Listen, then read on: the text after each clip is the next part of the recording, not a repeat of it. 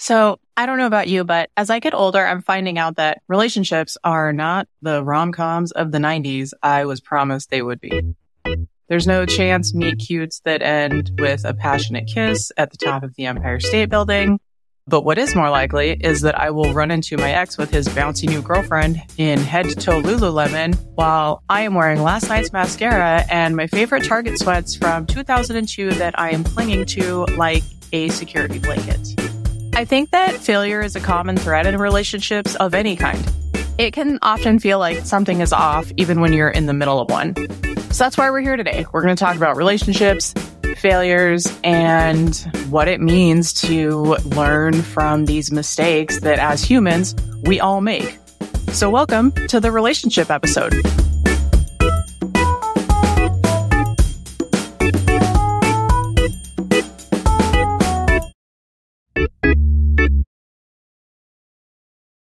Today, we are going to be talking about relationships with a dear friend of mine, Meghan Williams. I met Meghan in 1992 when I lived in Bedford, Texas, and we reunited through mutual friends a few years ago.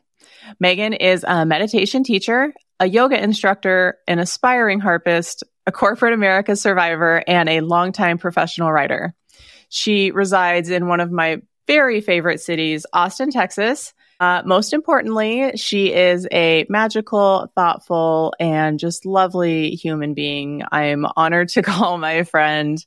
Over the years, uh, she and I have shared many of the same experiences, horror stories, hilarity, and definitely failures uh, in our relationships. So, Meghan, welcome to Free Failing. Thanks for talking to me today. Thank you. Oh my gosh, can I just like take you around with me everywhere I go and have you introduce me when I walk into anywhere? Just like a narrator for your whole your whole world. Yeah, well, and it's it was funny because my mom got surgery not too long ago, and we were actually in the surgery center, and the doctor got there, and they announced it over the PA. Or Dr. Hayes just arrived, so she came over to us, so we were genuinely just curious. What does it feel like to be announced like that? Right. so right, like everywhere.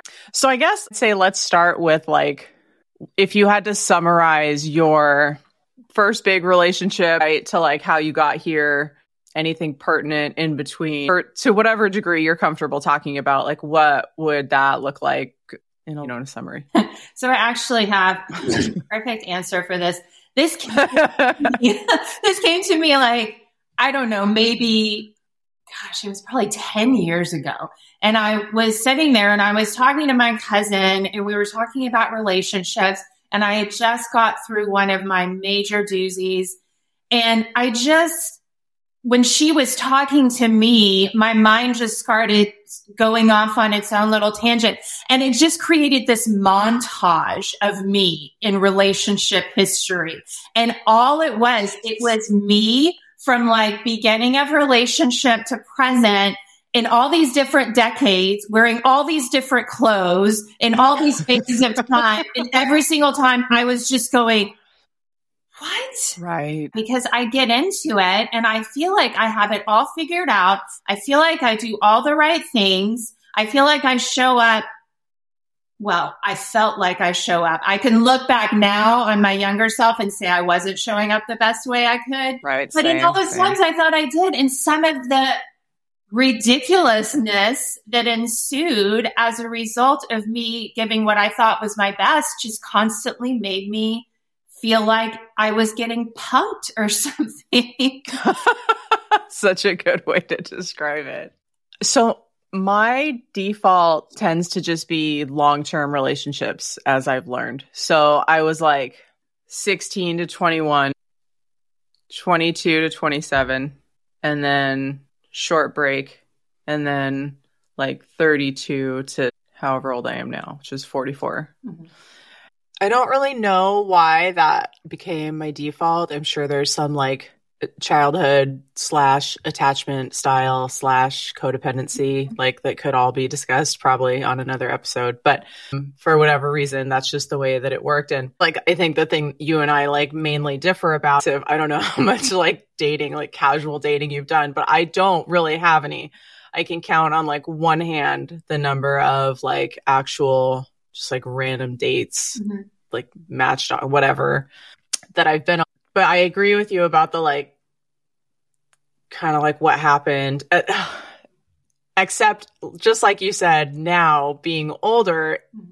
it's hard to be in that space because it's very obvious what happened because I'm mostly a different, like a pretty different my patterns are a lot different in relationships now, obviously, than they were when I was 25. Yeah. So, well, and I also think too that the more self awareness you gain through all the work that you do and whatever your modality is with therapy or reading or podcasts or talking to other individuals, it becomes evident that you are making these subconscious choices for the people that you're picking based on challenges that you're trying to work through from your own issues in your own formative years, right? I mean, I can right. definitely say that a lot of the people that I chose in my past were people that I would not have chosen now, knowing the natural tendencies that I lean into as a result of some of the maladaptive behaviors that I derived from my formative upbringing. Right.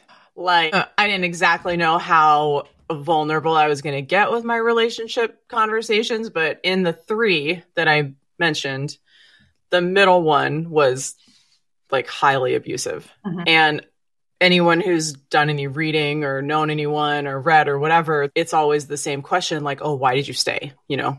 Yeah.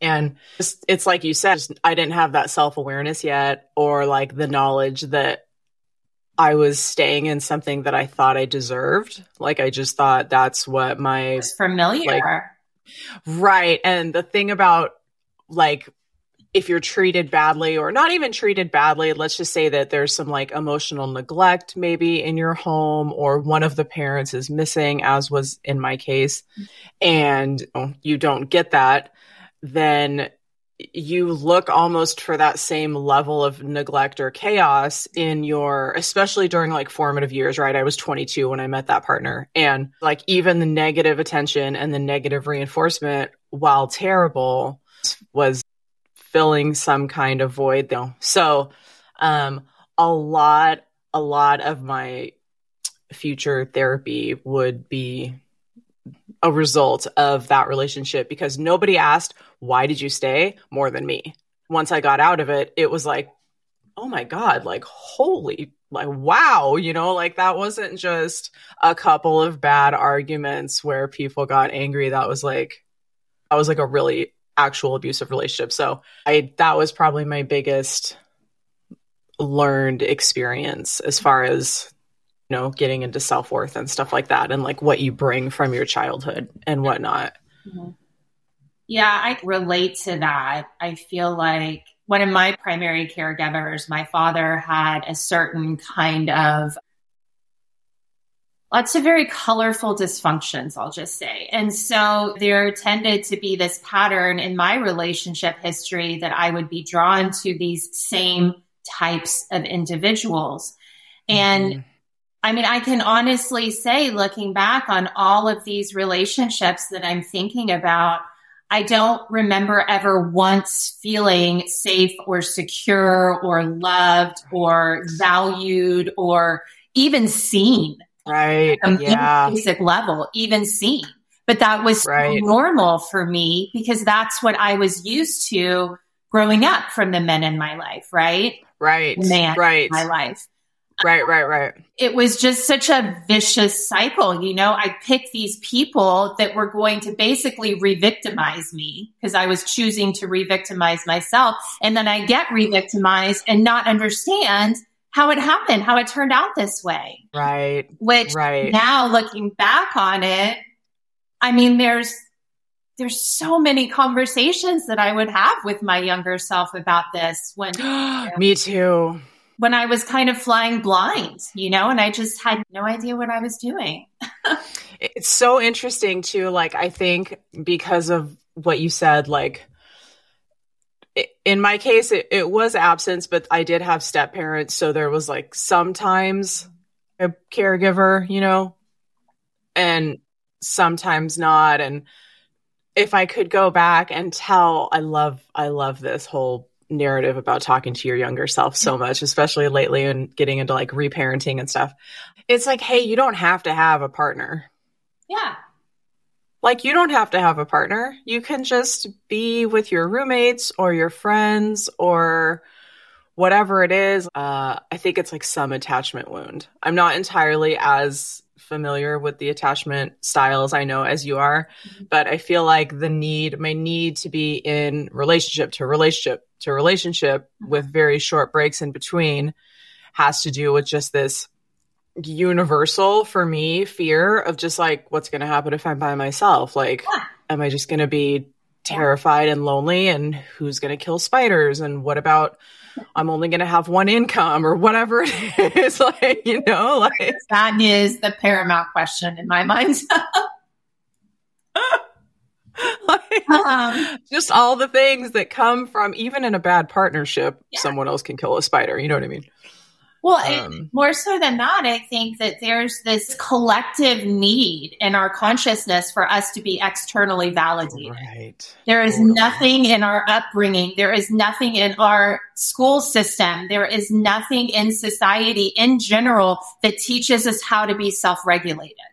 Right. That's something you learn accidentally through pain and hardship and therapy. totally, totally. I love that. I just heard something on like a parenting podcast or something, which I don't have kids, but I listen to because I'm, I'm like reparenting, right? Myself. So a lot of the advice that my friends are using for their nine year olds applies to me right now as a middle aged adult. But I heard something and it was like, consider instead of telling your child, Hey, I'm really proud of you. Consider saying, Hey, like you worked really hard on that. You should be really proud of yourself.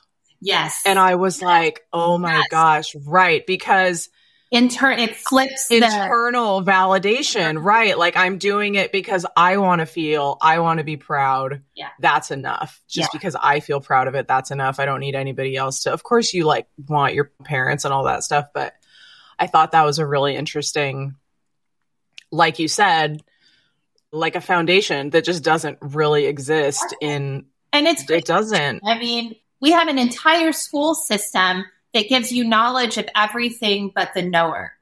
And that to me is the most asinine thing i've ever heard of in my entire life. I mean to have a system where we send our children the most beloved things in our lives to get brainwashed into this idea that their self regulation is dependent upon external validation. Right. Crazy. Like the gold star system or the, I mean, I don't know how school works now because I haven't been in, obviously, our friends all have kids, so we hear like kind of how it works. I think it's mostly the same. I think so. Um, yeah I think so. Yeah. And like, I will say in some of the parenting podcasts or readings or whatever, sports is like supposed to be a really good, like self validating thing because you're like a active participant in this group success.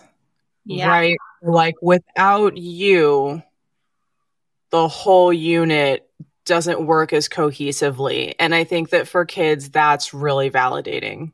That's just that's great. Yeah. Yeah. Like, and I think that that helps like build confidence too, like with your teammates. And then, and it also teaches you about failure, right? Like it's like both ends of the spectrum. Like, hey, you don't always win.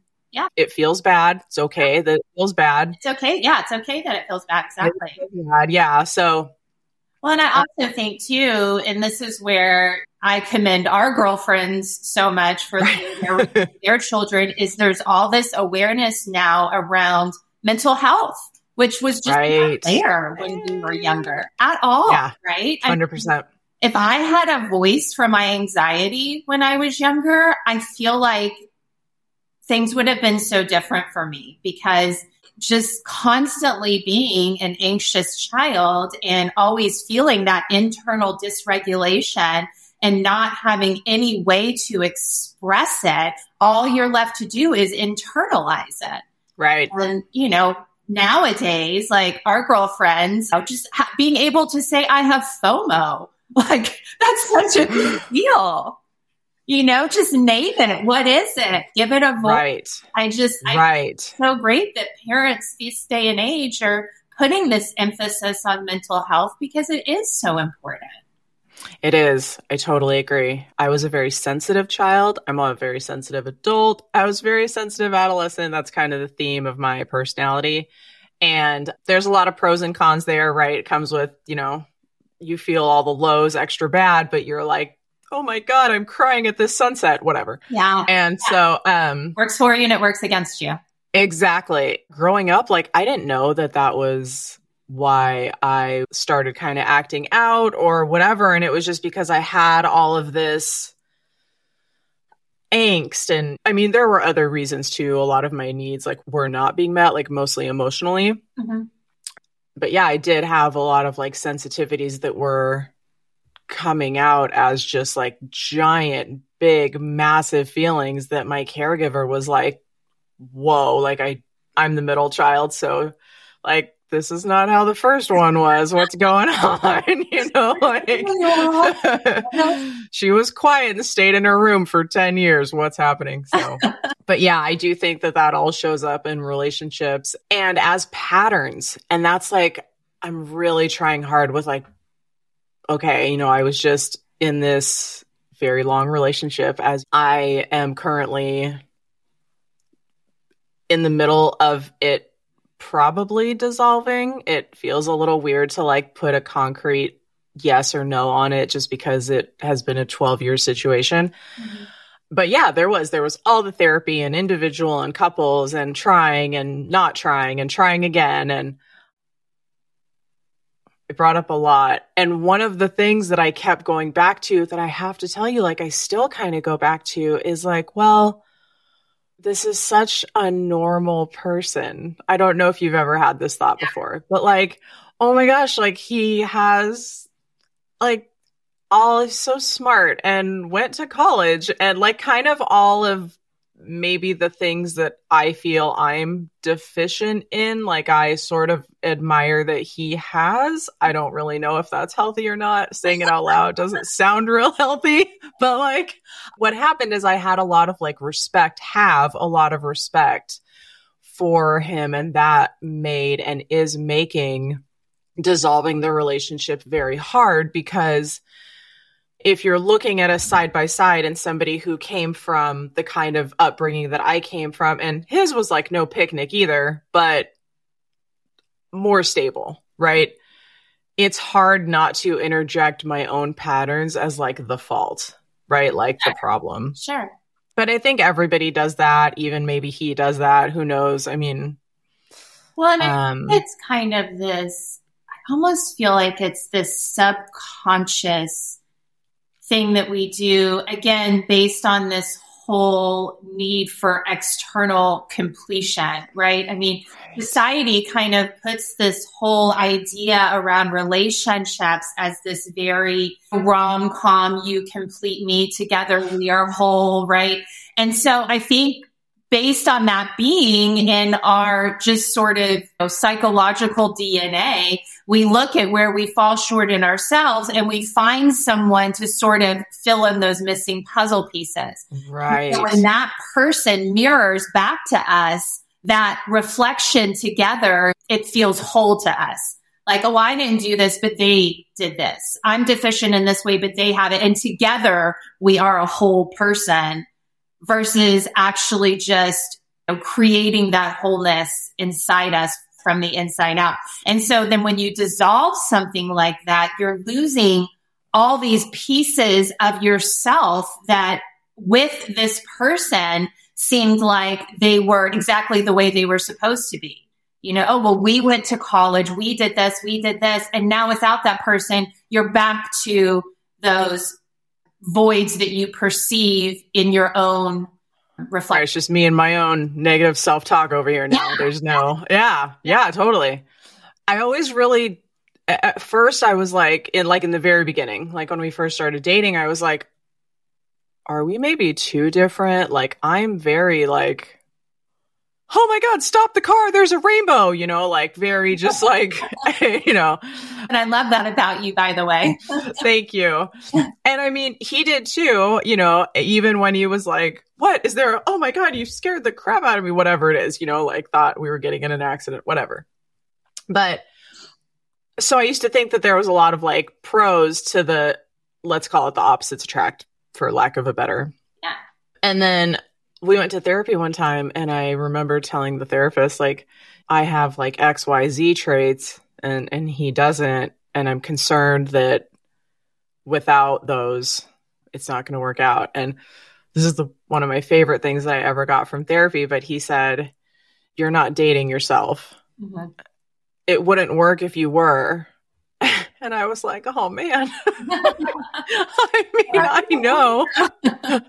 I mean, I know, but I always took that with me. That was always really important to me to remember, like, because that's when expectations start getting, like, as they say, expectation is the root of all disappointment. And so if mm-hmm. your expectation is to be loved the way that you love or give gifts or surprises or plan things or whatever the thing may be that you do that you think you do really well and you expect in return, it's not going to work out that way.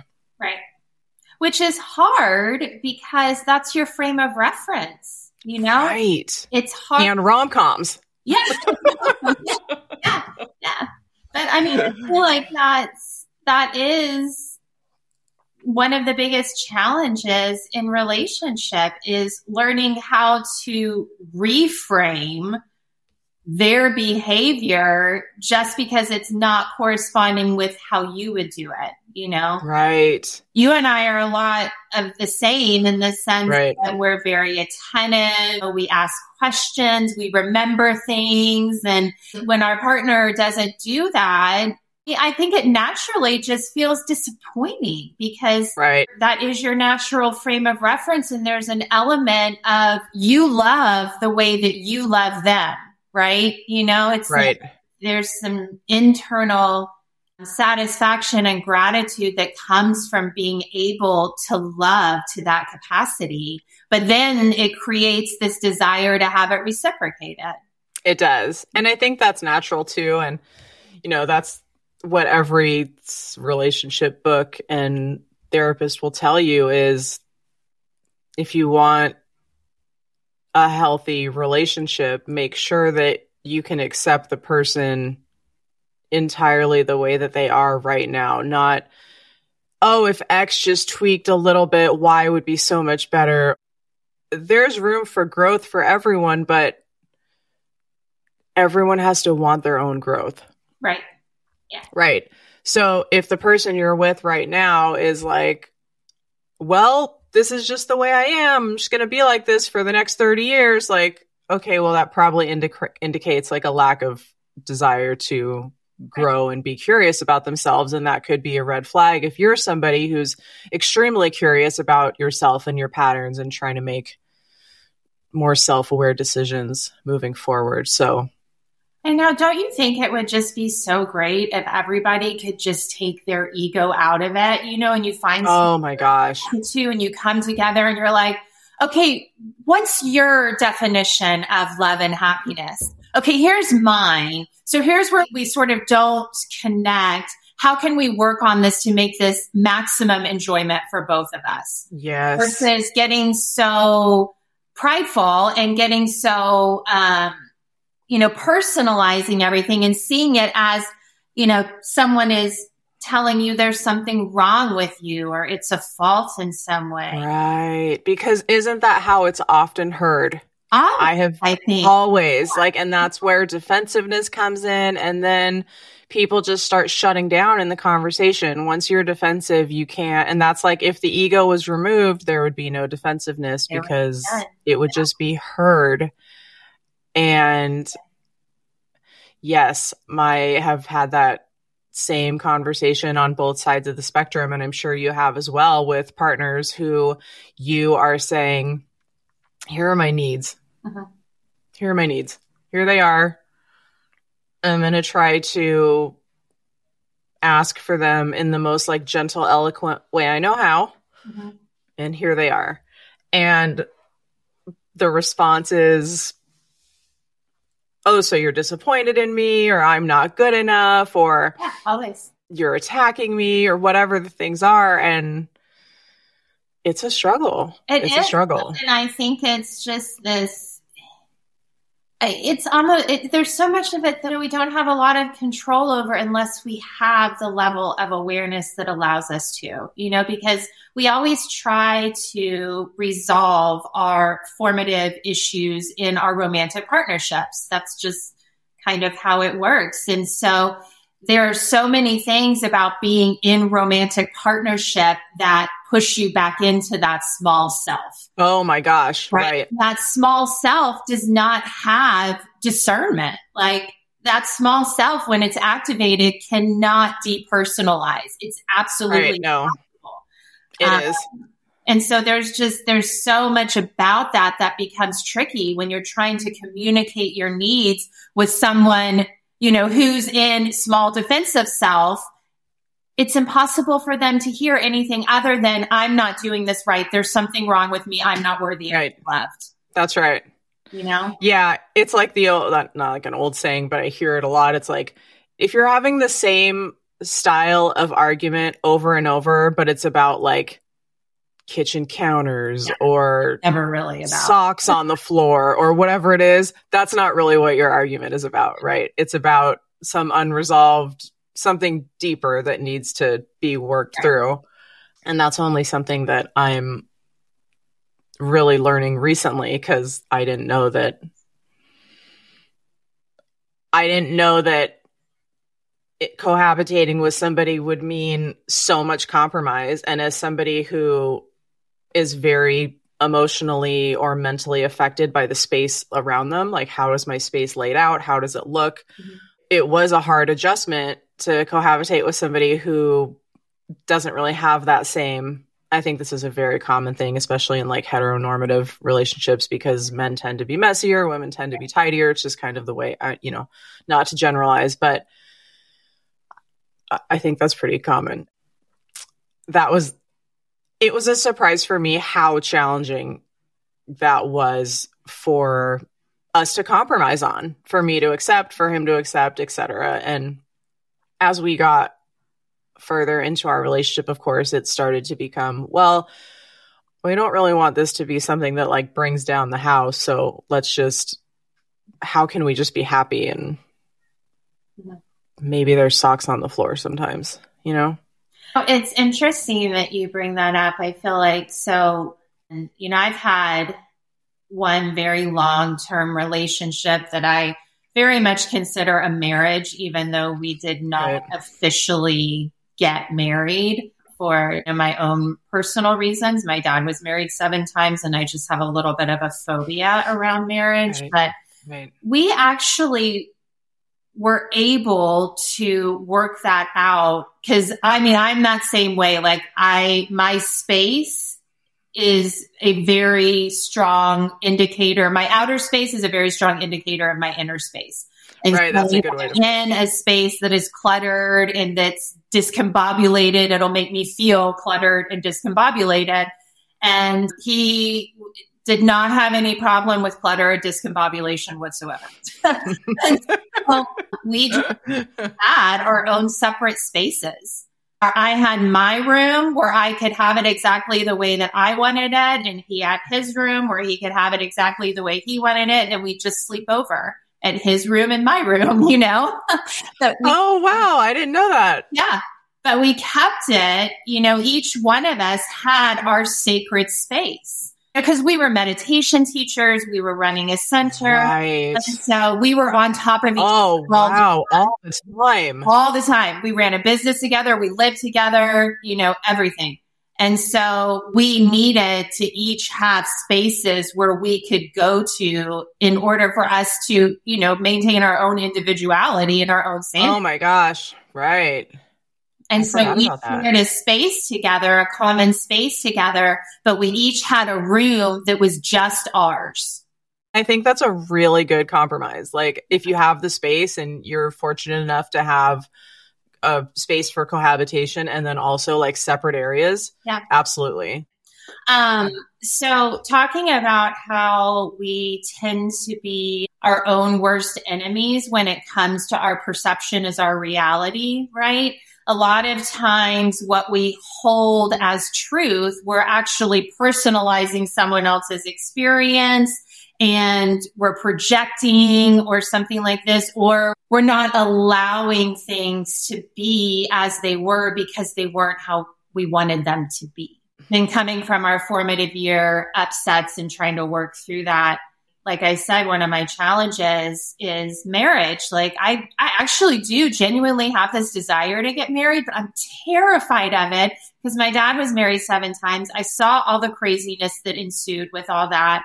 And so even when my partner and I were together seven years and doing all these things, you know, running a business, living together, I wore a ring, everything. Oh, wow. I still did not look at it as a marriage until just the other night when I was teaching.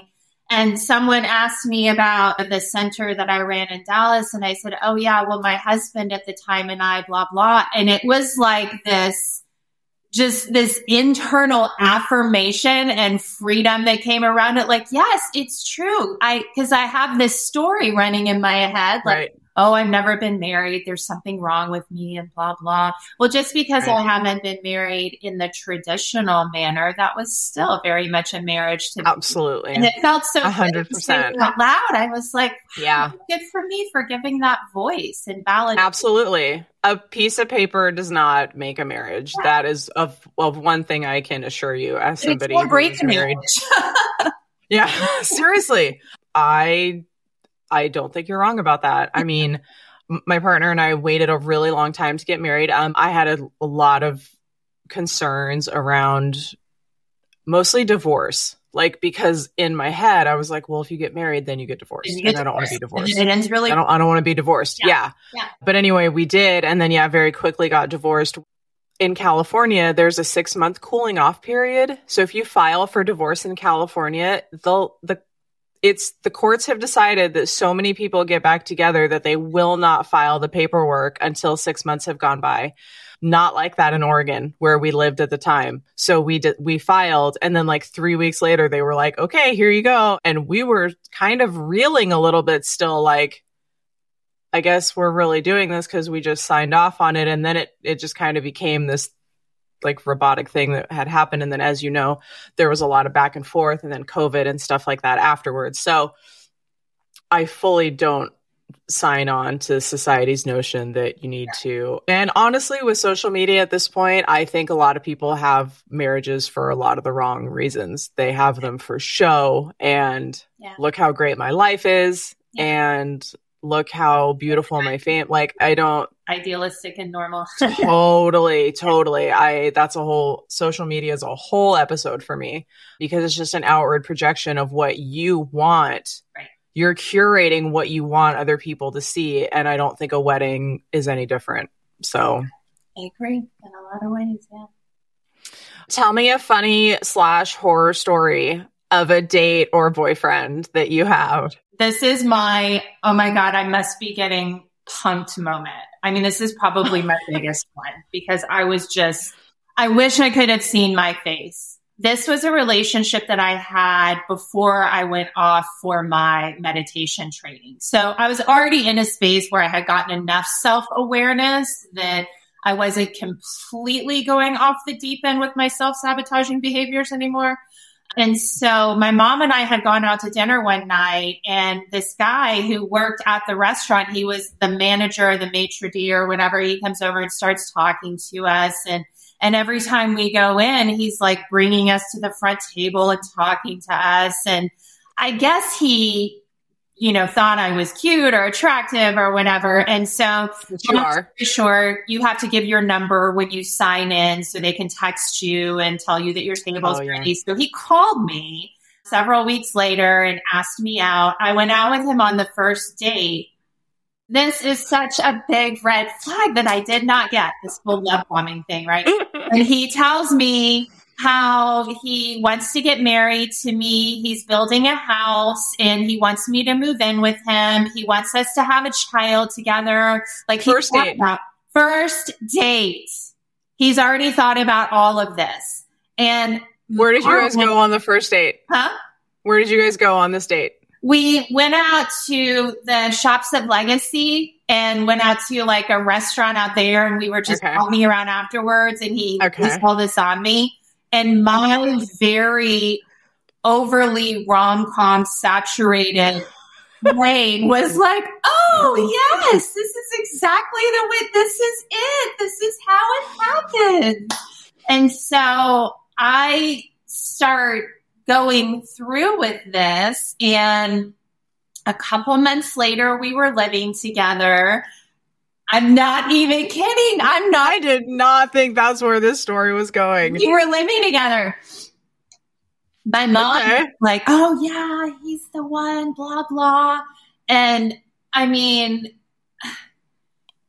anyways, that's a whole other podcast in and of itself. But, Wait, let me, can I interrupt you really quick? Was he really building a house? Yeah. Like he really was building a house. He really was genu- legit building a house. And I moved into it with him and I was about to go off to training. So I was going to be gone for an extended amount of time. So this, this whole thing only lasted about maybe eight months total or something like that. I think something like that. But we moved in together and then all of a sudden, immediately, all these things just started happening that were awful because we didn't even know each other. Like, I made all these things. Like I can't tell you, he snored and she. I could not. I would be on the top. There was a three-story house. I would be on the top floor, and I could hear him snoring from the bottom floor. It was awful. So my nervous system's super hypersensitive, so I can't sleep with that. And so I'd have to get up and go get in another bed at night to be able to sleep. And then he would get so upset and all this stuff. So three months into just this hell that we created for ourselves, I fall and break my fibula. I was coming out of a yoga class and I fell down the stairs and broke my fibula. So I'm in a cast. My leg is casted and I can't walk, you know, like I'm crawling up the stairs, literally crawling up the stairs. I'm on a knee scooter, doing all the things. We go out to eat the first night on the knee scooter. He's like walking three to five feet like in front of me. He won't even be seen with me with the knee scooter because he's so embarrassed. I'm not even kidding. I am not kidding. And so then he, so much. So my mom comes over one night and he picks me up and carries me up the stairs, right? Like in this whole romantic gesture the next night when she's not there, I go to crawl up the stairs. Not only does he not carry me, he sit, he stands. He'll step one step up and just look at me and wait for me to crawl up. And then he'll step another step and look at me and wait for me to crawl. Oh my gosh. Oh my God. And so finally we get to the point where we have this discussion about what's going on. I'm sure. At which point I'm still in a cast, mind you, so I can't walk and he breaks up with me for the following reasons. Are you ready for this? I don't think so. One, he is wildly over the fact that he has to clean up after me every night when I'm cooking dinner because I'm spilling water all over the floor. I'm cooking on a knee scooter. Do you know how hard it is to not no. feel anything? Oh my God. A knee scooter. That is reason number one.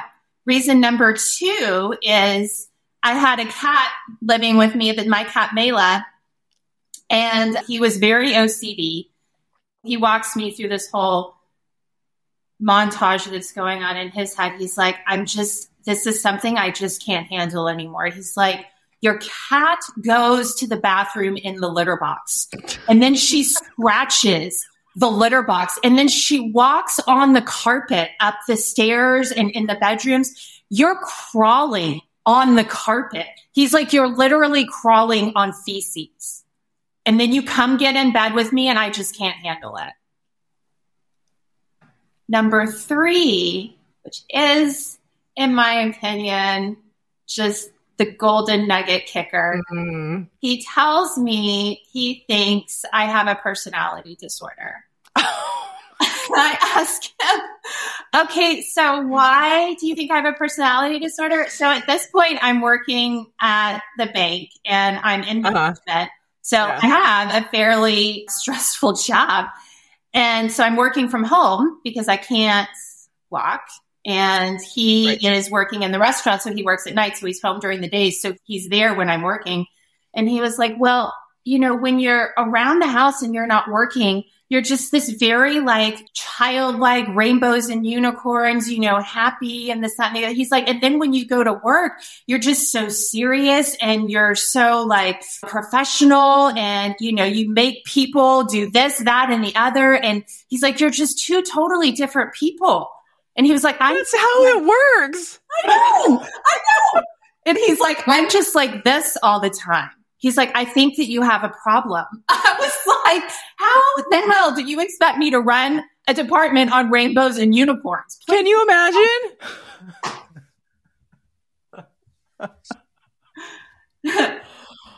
Wow. yes. I wasn't ready for that last one. Yes. Oh my God. Can you imagine? No. It's okay. We'll waive all your overdraft fees. Yes, that's fine. I don't need to see your ID. No, it's okay. That's fine. You don't need to sign for anything. Have a great day. I mean, Like, really? Like, wow. wow. And so we broke up and we never talked again. Yeah, I bet. I moved myself out of the house with a broken leg. Oh my God. on an e-scooter, crawling, doing all the things. Wow, Meghan. I did not expect that. You're right. That was way better than, than the other story. Yeah. I've grown leaps and bounds since then. Clearly. I would never find myself in that situation, thankfully, Of course. in my life. that was definitely a rom coms do exist moment. yes. A hundred percent. A desperate rom coms. They must exist. I'm already 29. They have to exist. Were you 29? Actually, no, I guess I was, how old was I? I guess I was 32. I see. Yeah. I have one. It's not anywhere near that good, but it's a, it was a master class in expectations and it provided me years of bartending humor. I still have like friends that will reference it to this day. You may or may not have heard it before. I like on and off kind of dated this guy. Dated is a strong word. It was mostly we just uh, it's hard to explain. We just it was kind of like a friends with benefits thing Mhm. but it kind of got emotional and there was some room there for like what's going to happen is it going to get serious but again being the like even now communication is such like a struggle in my adult relationship. So i was 27 so back then it was just like non-existent. Plus i had just got out of the abusive relationship i mentioned earlier. So i was in the height of my self-destructive phase like just every weekend right? Mhm. anyway, so another like normal, that was like kind of my thing with him. Seems really normal, has a normal job, like whatever. I don't know. This will make me normal. We drive around a lot. We don't really go on like dates, which is weird but I'm again not great for my self worth, which is already in the toilet. But I'm like, this guy probably doesn't want to be seen with me. I don't want to be seen with me either. I'm a disaster, you know, like I would just drive around and have sex with me too. That's fine. So that's what we do. It's like the majority of our it's like the majority of our but we like we talk a lot and we like each other and we have like actual conversations you, and stuff like that. The date, or you like, do you want to roll the windows down tonight?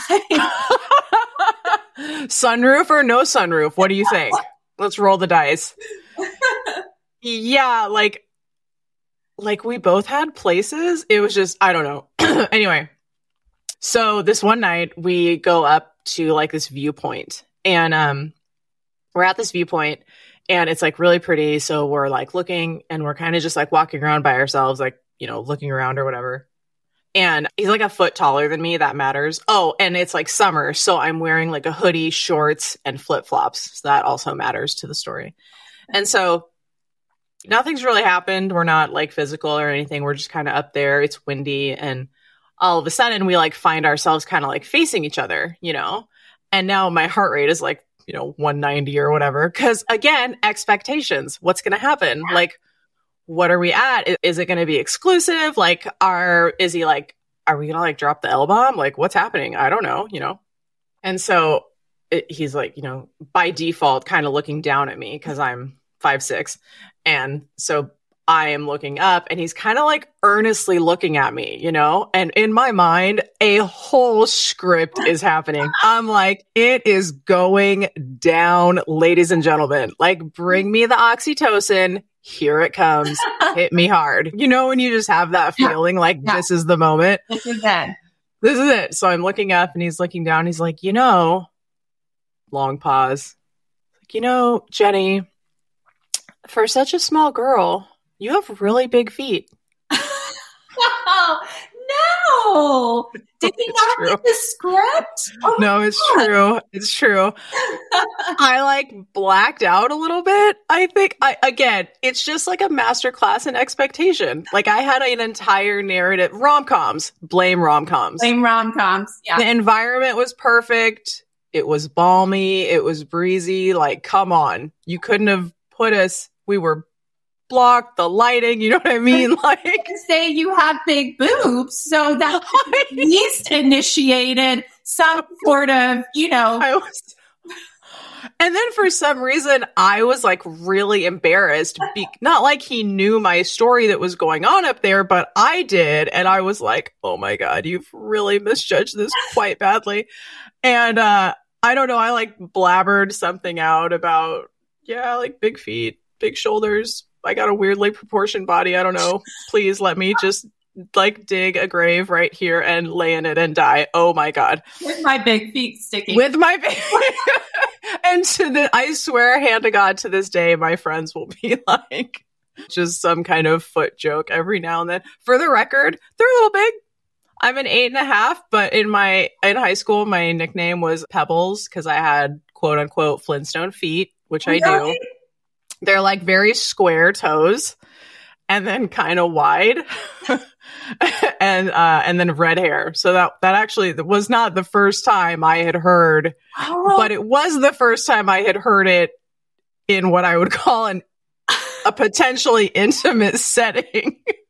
okay, so it's actually a thing because in my head I was thinking because you also have big boobs. So in my head I was thinking he's actually thinking boobs, and he's like, "Don't say boobs, don't say boobs." and he's like, "Oh, feet." no, I definitely do. I mean, there I don't know. I was wearing flip-flops, maybe from way up, who knows? No idea. But it brought that story brought me so much joy because I bartended for so long. Everyone always loved it. I love that story. But but that's always one that I just adore because fantastic. yeah, it was a real it was a real uh, let's stay present lesson. Like let's stay here and make sure we know where this is going. Expectations manageable. Exactly, exactly.